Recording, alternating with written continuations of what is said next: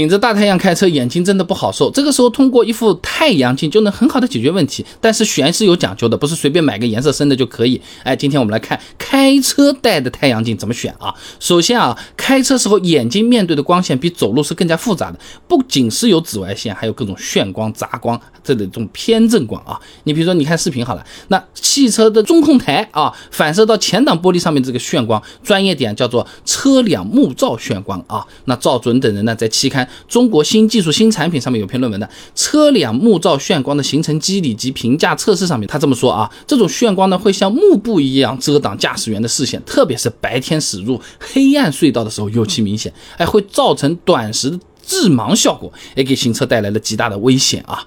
那除此之外，在市区开还有什么建筑物啊、路牌表面反射过来的各种奇奇怪怪的这种杂光，也会让眼睛觉得很难受。有时候就这么晃一下，眼睛都不太睁得开。这个时候我们要选偏光镜了啊！相比普通太阳镜，它会多一个偏光层的，原理就有点像那个百叶窗，哎，是不是？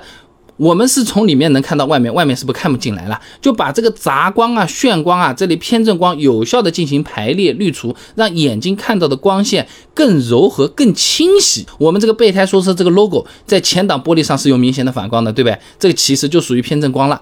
那么通过普通的太阳镜去看，你发现反光还是比较明显的，但是换成偏光镜之后，反光基本上就消失了啊。前面的车子和道路两旁的树木也是看得非常清晰的啊。不光是开车的时候能够防眩光。让眼睛更舒服。哎，之前啊有小伙伴去钓鱼的，本来这个反光不是很强的，波光粼粼水面，戴上之后都能直视，透过镜片还能看到水里游动的小鱼，效果挺好的。我真没想到啊，开车的眼睛钓鱼也能用啊。